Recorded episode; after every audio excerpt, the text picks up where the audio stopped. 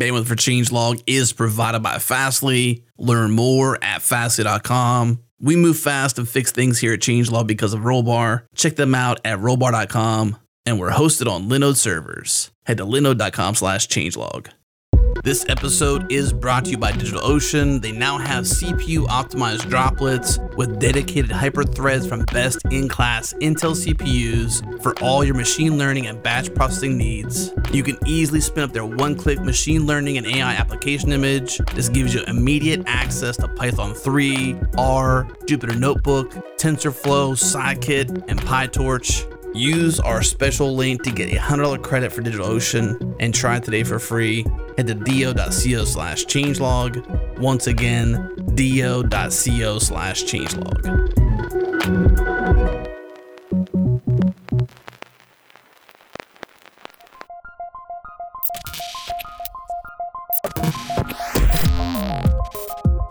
Welcome to Practical AI, a weekly podcast about making artificial intelligence practical, productive, and accessible to everyone. This is where conversations around AI, machine learning, and data science happen. Join the community and Slack with us around various topics of the show at changelog.com slash community. Follow us on Twitter, we're at Practical AI FM.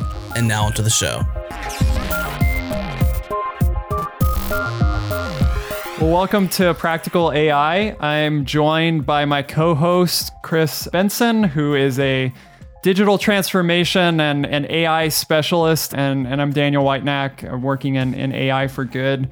And we're going to do another news and updates and learning resources episode for, for everyone. I think there's been, been pretty good response on that. There's a lot of news to keep up with in the uh, AI world, and always great to, to have a few more learning resources at your fingertips. So, hey Chris, how you doing? I'm doing pretty good. I'm excited about it. We got some cool stuff to talk about this week.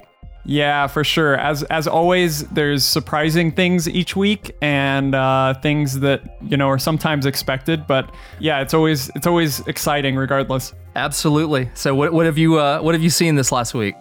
Yeah, the, the first one that, that came across my path was this survey that O'Reilly did um, called The State of Machine Learning Adoption in the Enterprise.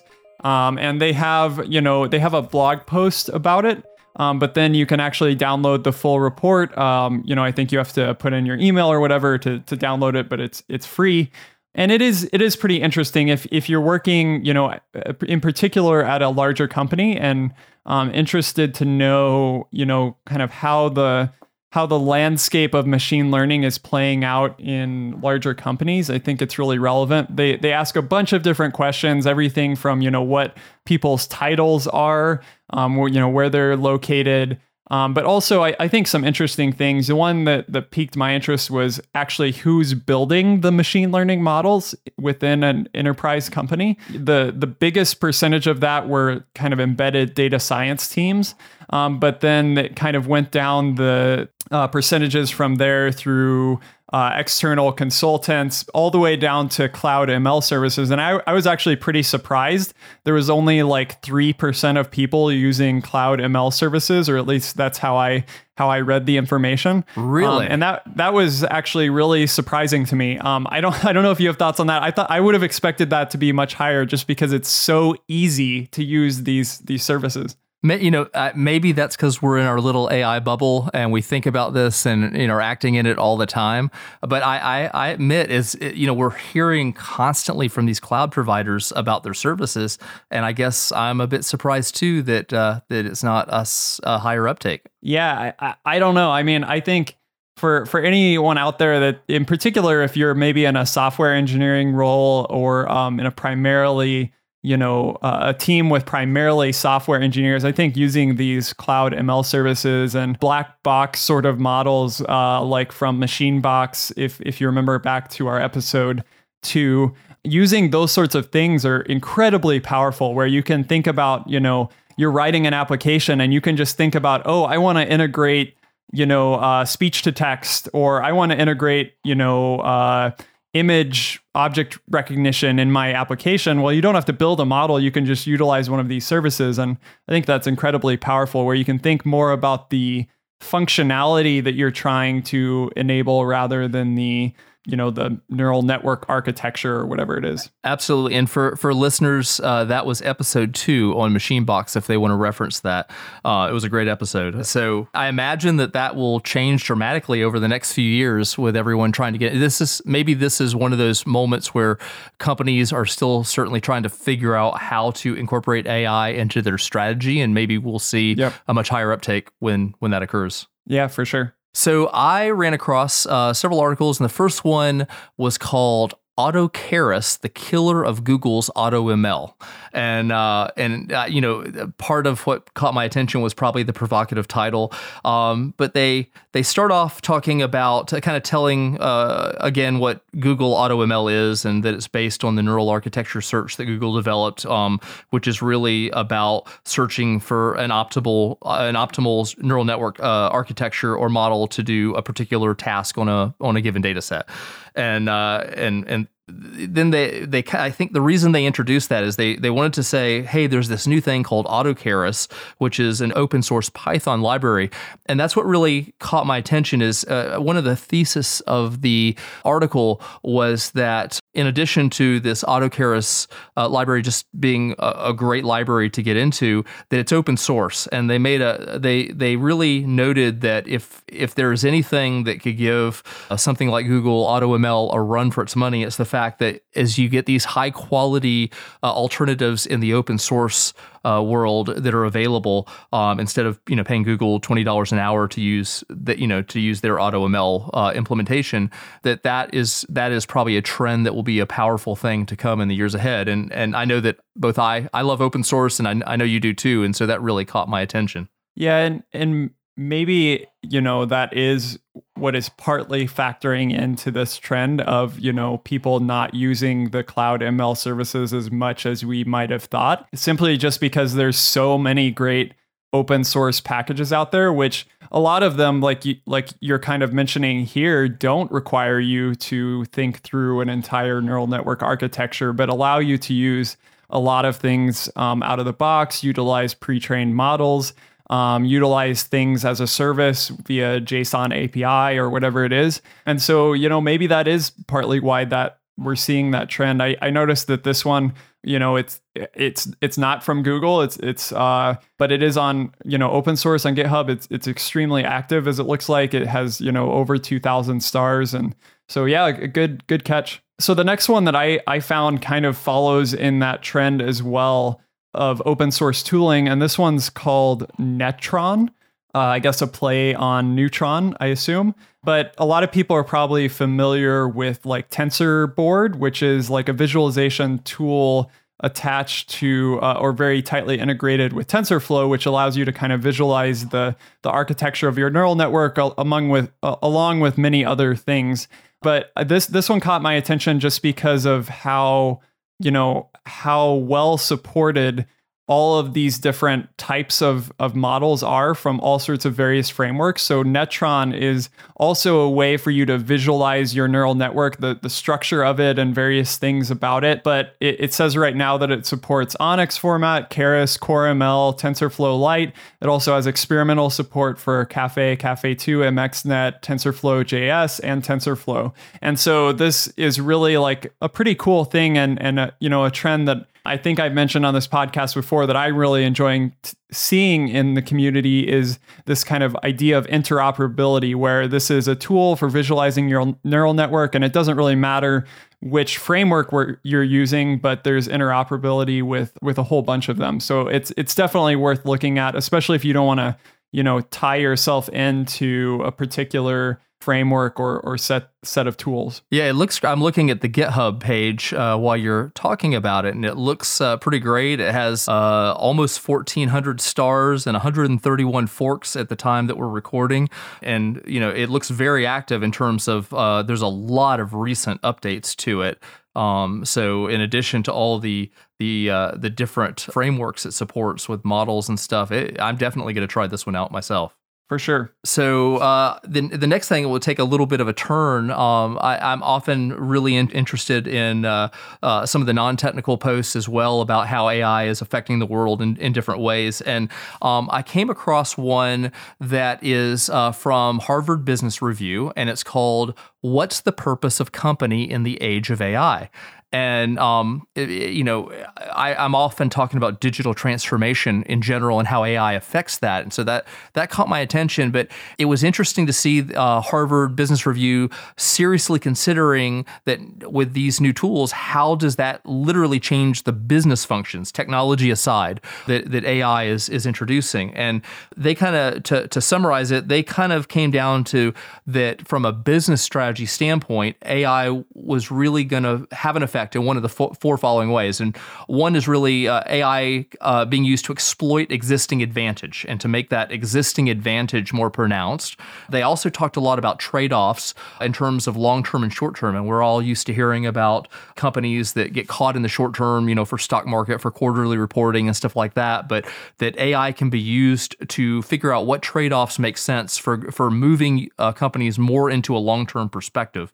And that there may be some insights there that would would not otherwise be available. The third one that they mention really appealed to me, and I know it's going to appeal to you. And that they're talking about, uh, they define it as a moral or spiritual call to action. And I know you explicitly always talk about AI for good, and that's a, a big important thing for me as well. And um, as I think about my future uh, and, and, the organizations that I want to be part of, knowing that that organization stands for something more than just making a profit uh, is, is, a, is a motivating factor. So I found it really interesting to think of AI being used to promote that uh, bettering the world approach.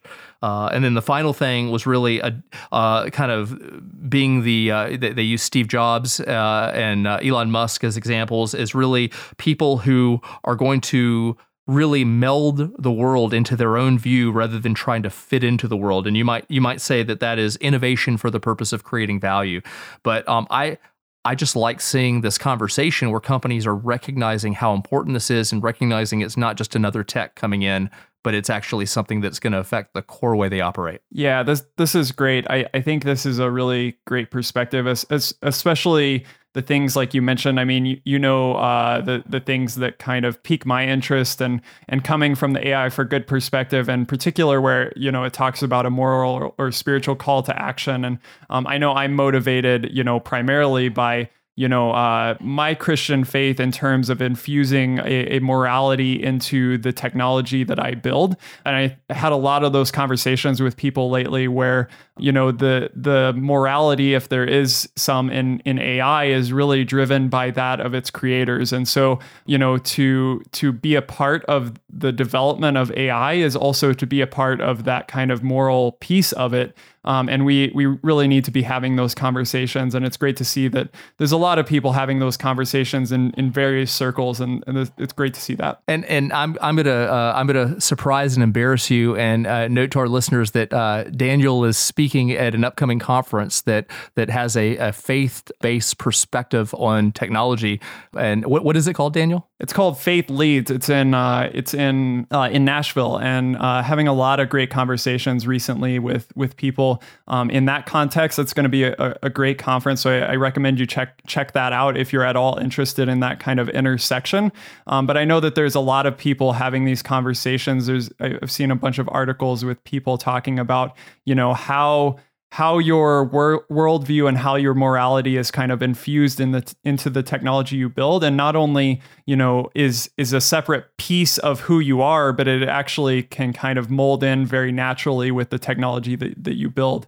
Um, i think that helps people also you know feel like you know they can put them the their whole selves into the technology that they're building um, and create a lot of passion for for the things that they're building um, which is is super important. You know, and uh, to finish that up, the, I, it's so good to see. I love I, when I saw that you tweeted that. Um, I wasn't surprised, and I was very happy. And um, and as we look, and, and other people we know in the space are really focused on using AI for good. I think it's a fantastic counterpoint to the predictions of AI as a as a as a scary thing in in so many people's minds. Um, I just love seeing these great use cases for using this technology to to to better the world. And I hope that uh, I hope that our listeners will help us uh, spread that uh, across the AI industry in general. Yeah, yeah, for sure. And I, I definitely recommend. Um, I mean, I think there's a couple of great links as well. I, I know in in our episode three we talked to um, Amanda and Latifa and Peter about the great work that they're doing with TensorFlow helping African farmers. If you're if you're at all interested, I just encourage you to listen to that episode.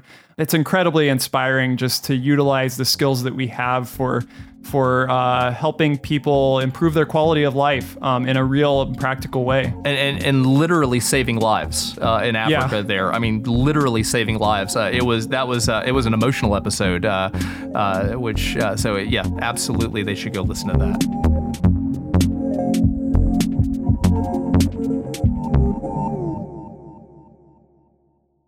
This episode of Practical AI is brought to you by Hired. One thing people hate doing is searching for a new job. It's so painful to search through open positions on every job board under the sun. The process to find a new job is such a mess. If only there was an easier way.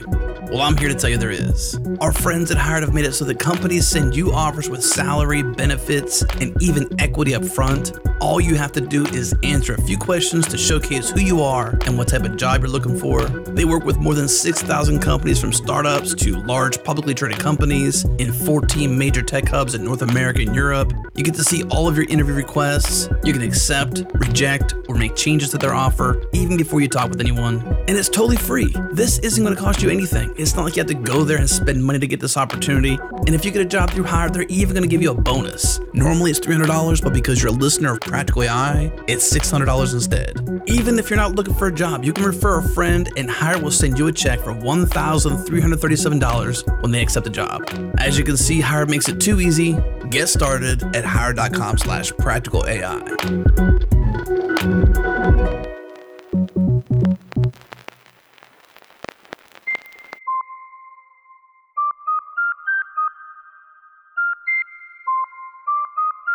Well, I'll bring us into the the next thing that I found here, which is uh, not totally unrelated, but in, in a different vein.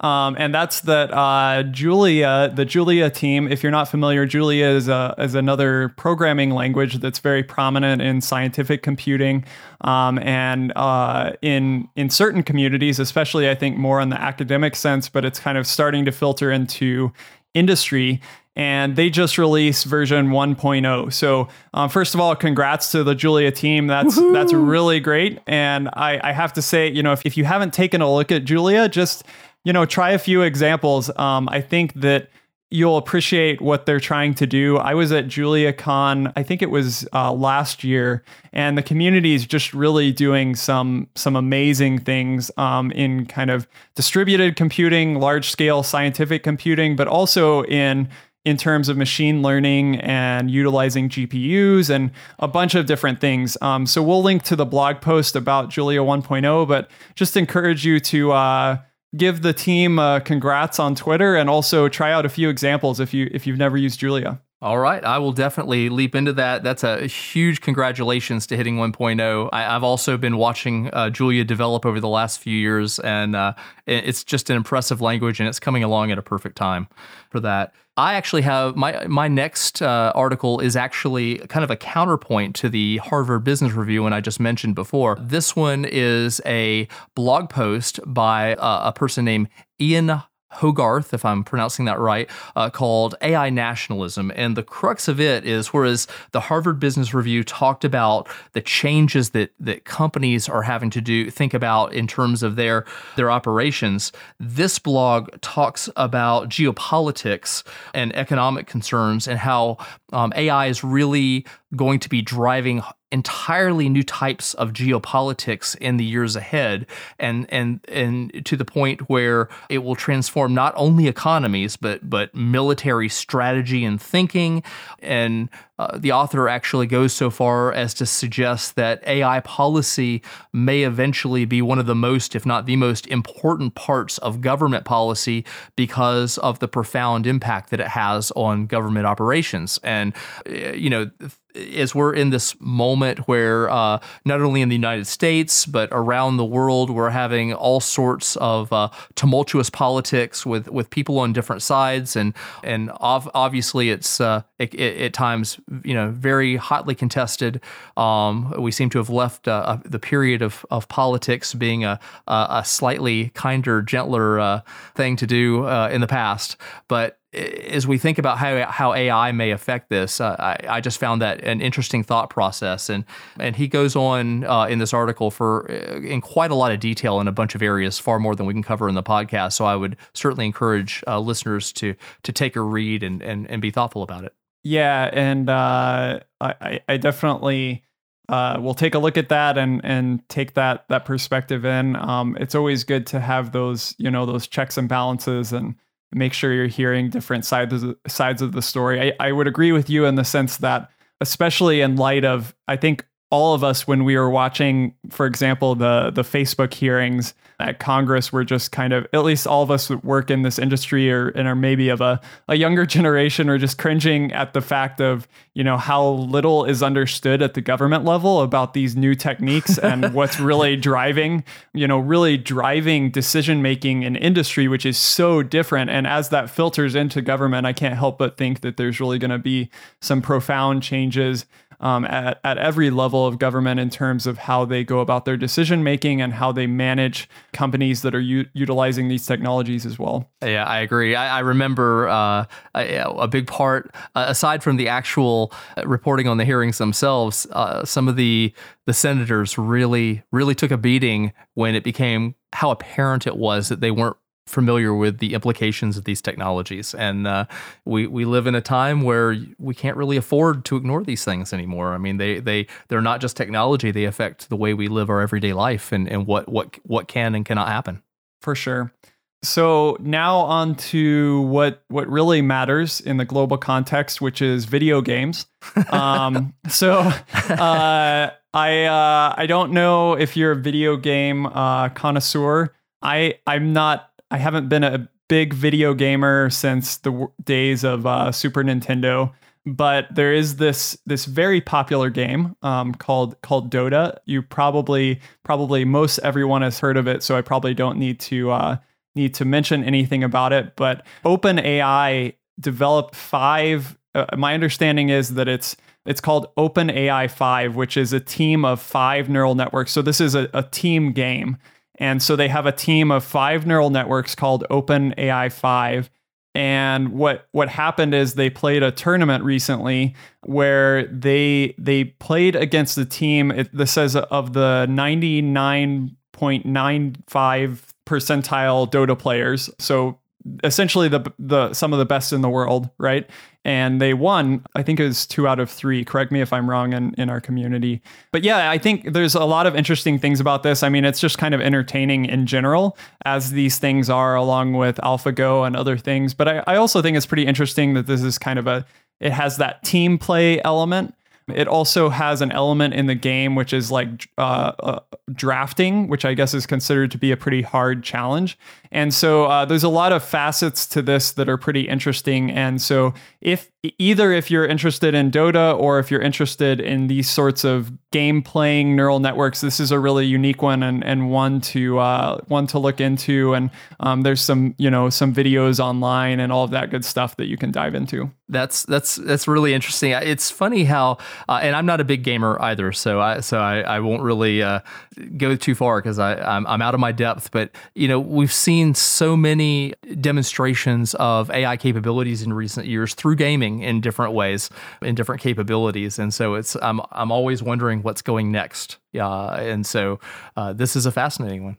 I guess do are we wanting to move into uh, some learning resources at this point? Let Let's do it. Let's uh, let's learn something. Okay, sounds good. Uh, you want to go for it? Sure. Yeah. So um, w- what I was going to point out this week um, for people to try out is uh, the PyTorch tutorials. So if you go if you just search for PyTorch tutorials, of course, we'll include it in the show notes, but um, search for that. Uh, the reason why I mention this is I'm, I'm actually going through some of these now and have been for a bit in preparation for some workshop materials that I'm putting together and um, some online course materials, which hopefully I'll be sharing in a future uh, learning resources episode. But yeah, this is uh, this has been really great for me to learn a little bit more about PyTorch, which I've thoroughly enjoyed working with PyTorch so far. It's it's been very natural uh, at least for me and in my background. And um, the tutorials really help with that. So um, they have a bunch, you know, deep learning with PyTorch, a 60 minute blitz, uh, PyTorch for former Torch users. There's probably not a ton of those. Um, uh, maybe there is, maybe there's more than I think. But there's also learning PyTorch with examples, transfer learning tutorial, data loading and processing tutorial. It's really, you know, practical things and they give you patterns. What, what I love is that they give you patterns that you can kind of reuse in your PyTorch programs. So you're, you know, you're not always starting from scratch. Uh, you kind of, kind of do a lot of copy paste and, and go from there. Yeah, this is a really rich set of tutorials that they have here as I'm looking through it. It's in, in you know, as we've talked about different frameworks over time, and you know, we, we really have a great set of resources uh, by each of the frameworks. This PyTorch one is awesome.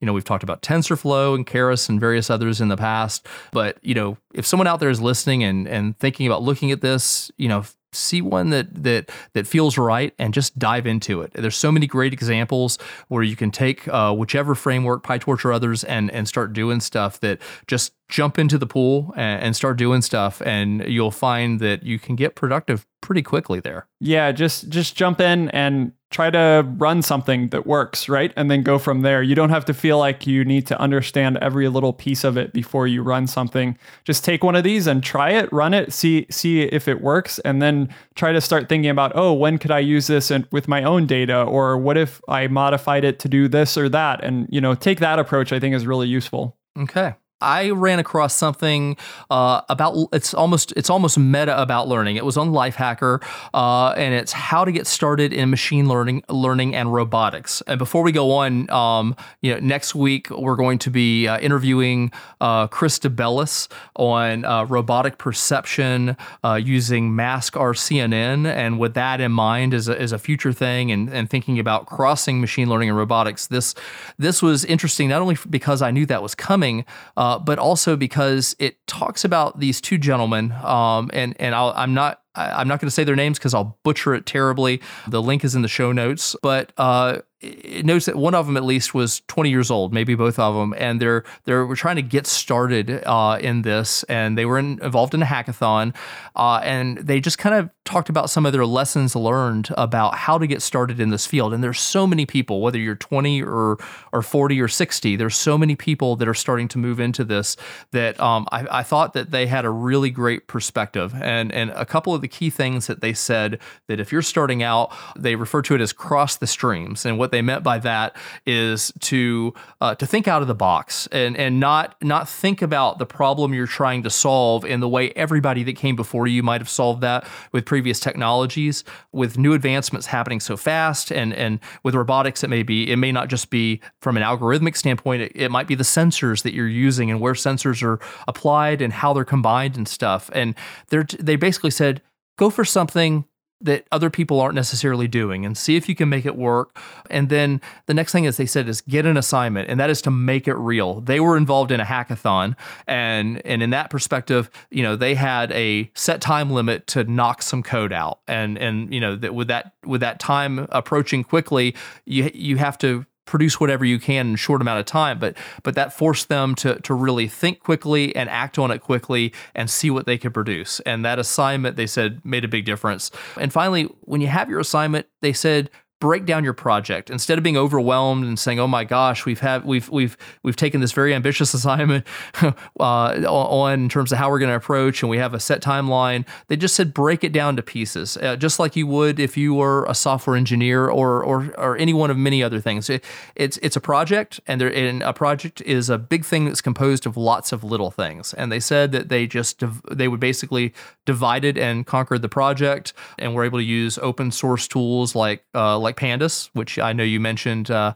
uh, in our last conversation, and they were out able to turn out uh, a good product. And I just thought it was a great attitude with some great practical advice uh, for doing practical AI at an entry level. Uh, and I wanted to share that with our, our listeners. Awesome, yeah, and and there's a bunch of resources if you're looking. Maybe you're not, you don't have a hackathon near you or, or something like that. If you're looking for a project to get started with, um, or to, you feel like you've built up some skills and want to try them out, there's a bunch of ways to do that remotely as well. Of, of course, you can try out different competitions and stuff, but there's also things like uh, DataKind. If you're not familiar with that, that's that's a way to volunteer on real projects related to uh, uh, related to, to social good, things like uh, poverty and global warming and public health. There's a lot of ways to get involved, um, and if you're if you're interested and, and need some help in finding some of those opportunities, make sure and uh, pop over to our community. We have a, a, Slack channel. You can find that at changelog.com slash community.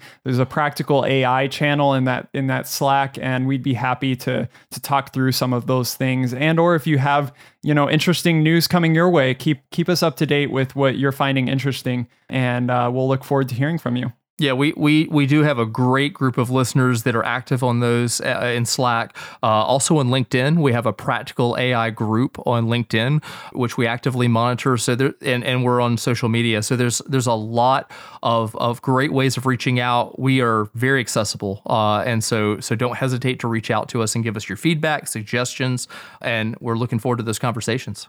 All right, sounds good. Well, I'll see you uh, or talk to you next week, Chris, uh, about uh, uh, Mask R CNN, and I'm looking forward to figuring out what that is and, and having that discussion. Me too. I'm looking forward to it. Have a good week, Daniel. Yeah, you too. Bye. Bye. All right, thank you for tuning into this episode of Practical AI. If you enjoyed this show, do us a favor, go on iTunes give us a rating. Go in your podcast app and favorite it. If you are on Twitter or a social network, share a link with a friend. Whatever you got to do, share the show with a friend if you enjoyed it. And bandwidth for Changelog is provided by Fastly. Learn more at fastly.com. And we catch our errors before our users do here at Changelog because of Rollbar. Check them out at rollbar.com slash changelog and we're hosted on Linode cloud servers. Head to linode.com slash changelog. Check them out. Support this show. This episode is hosted by Daniel Whitenack and Chris Benson. Editing is done by Tim Smith. The music is by Breakmaster Cylinder. And you can find more shows just like this at changelog.com. When you go there, pop in your email address, get our weekly email keeping you up to date with the news and podcasts for developers in your inbox every single week. Thanks for tuning in. We'll see you next week.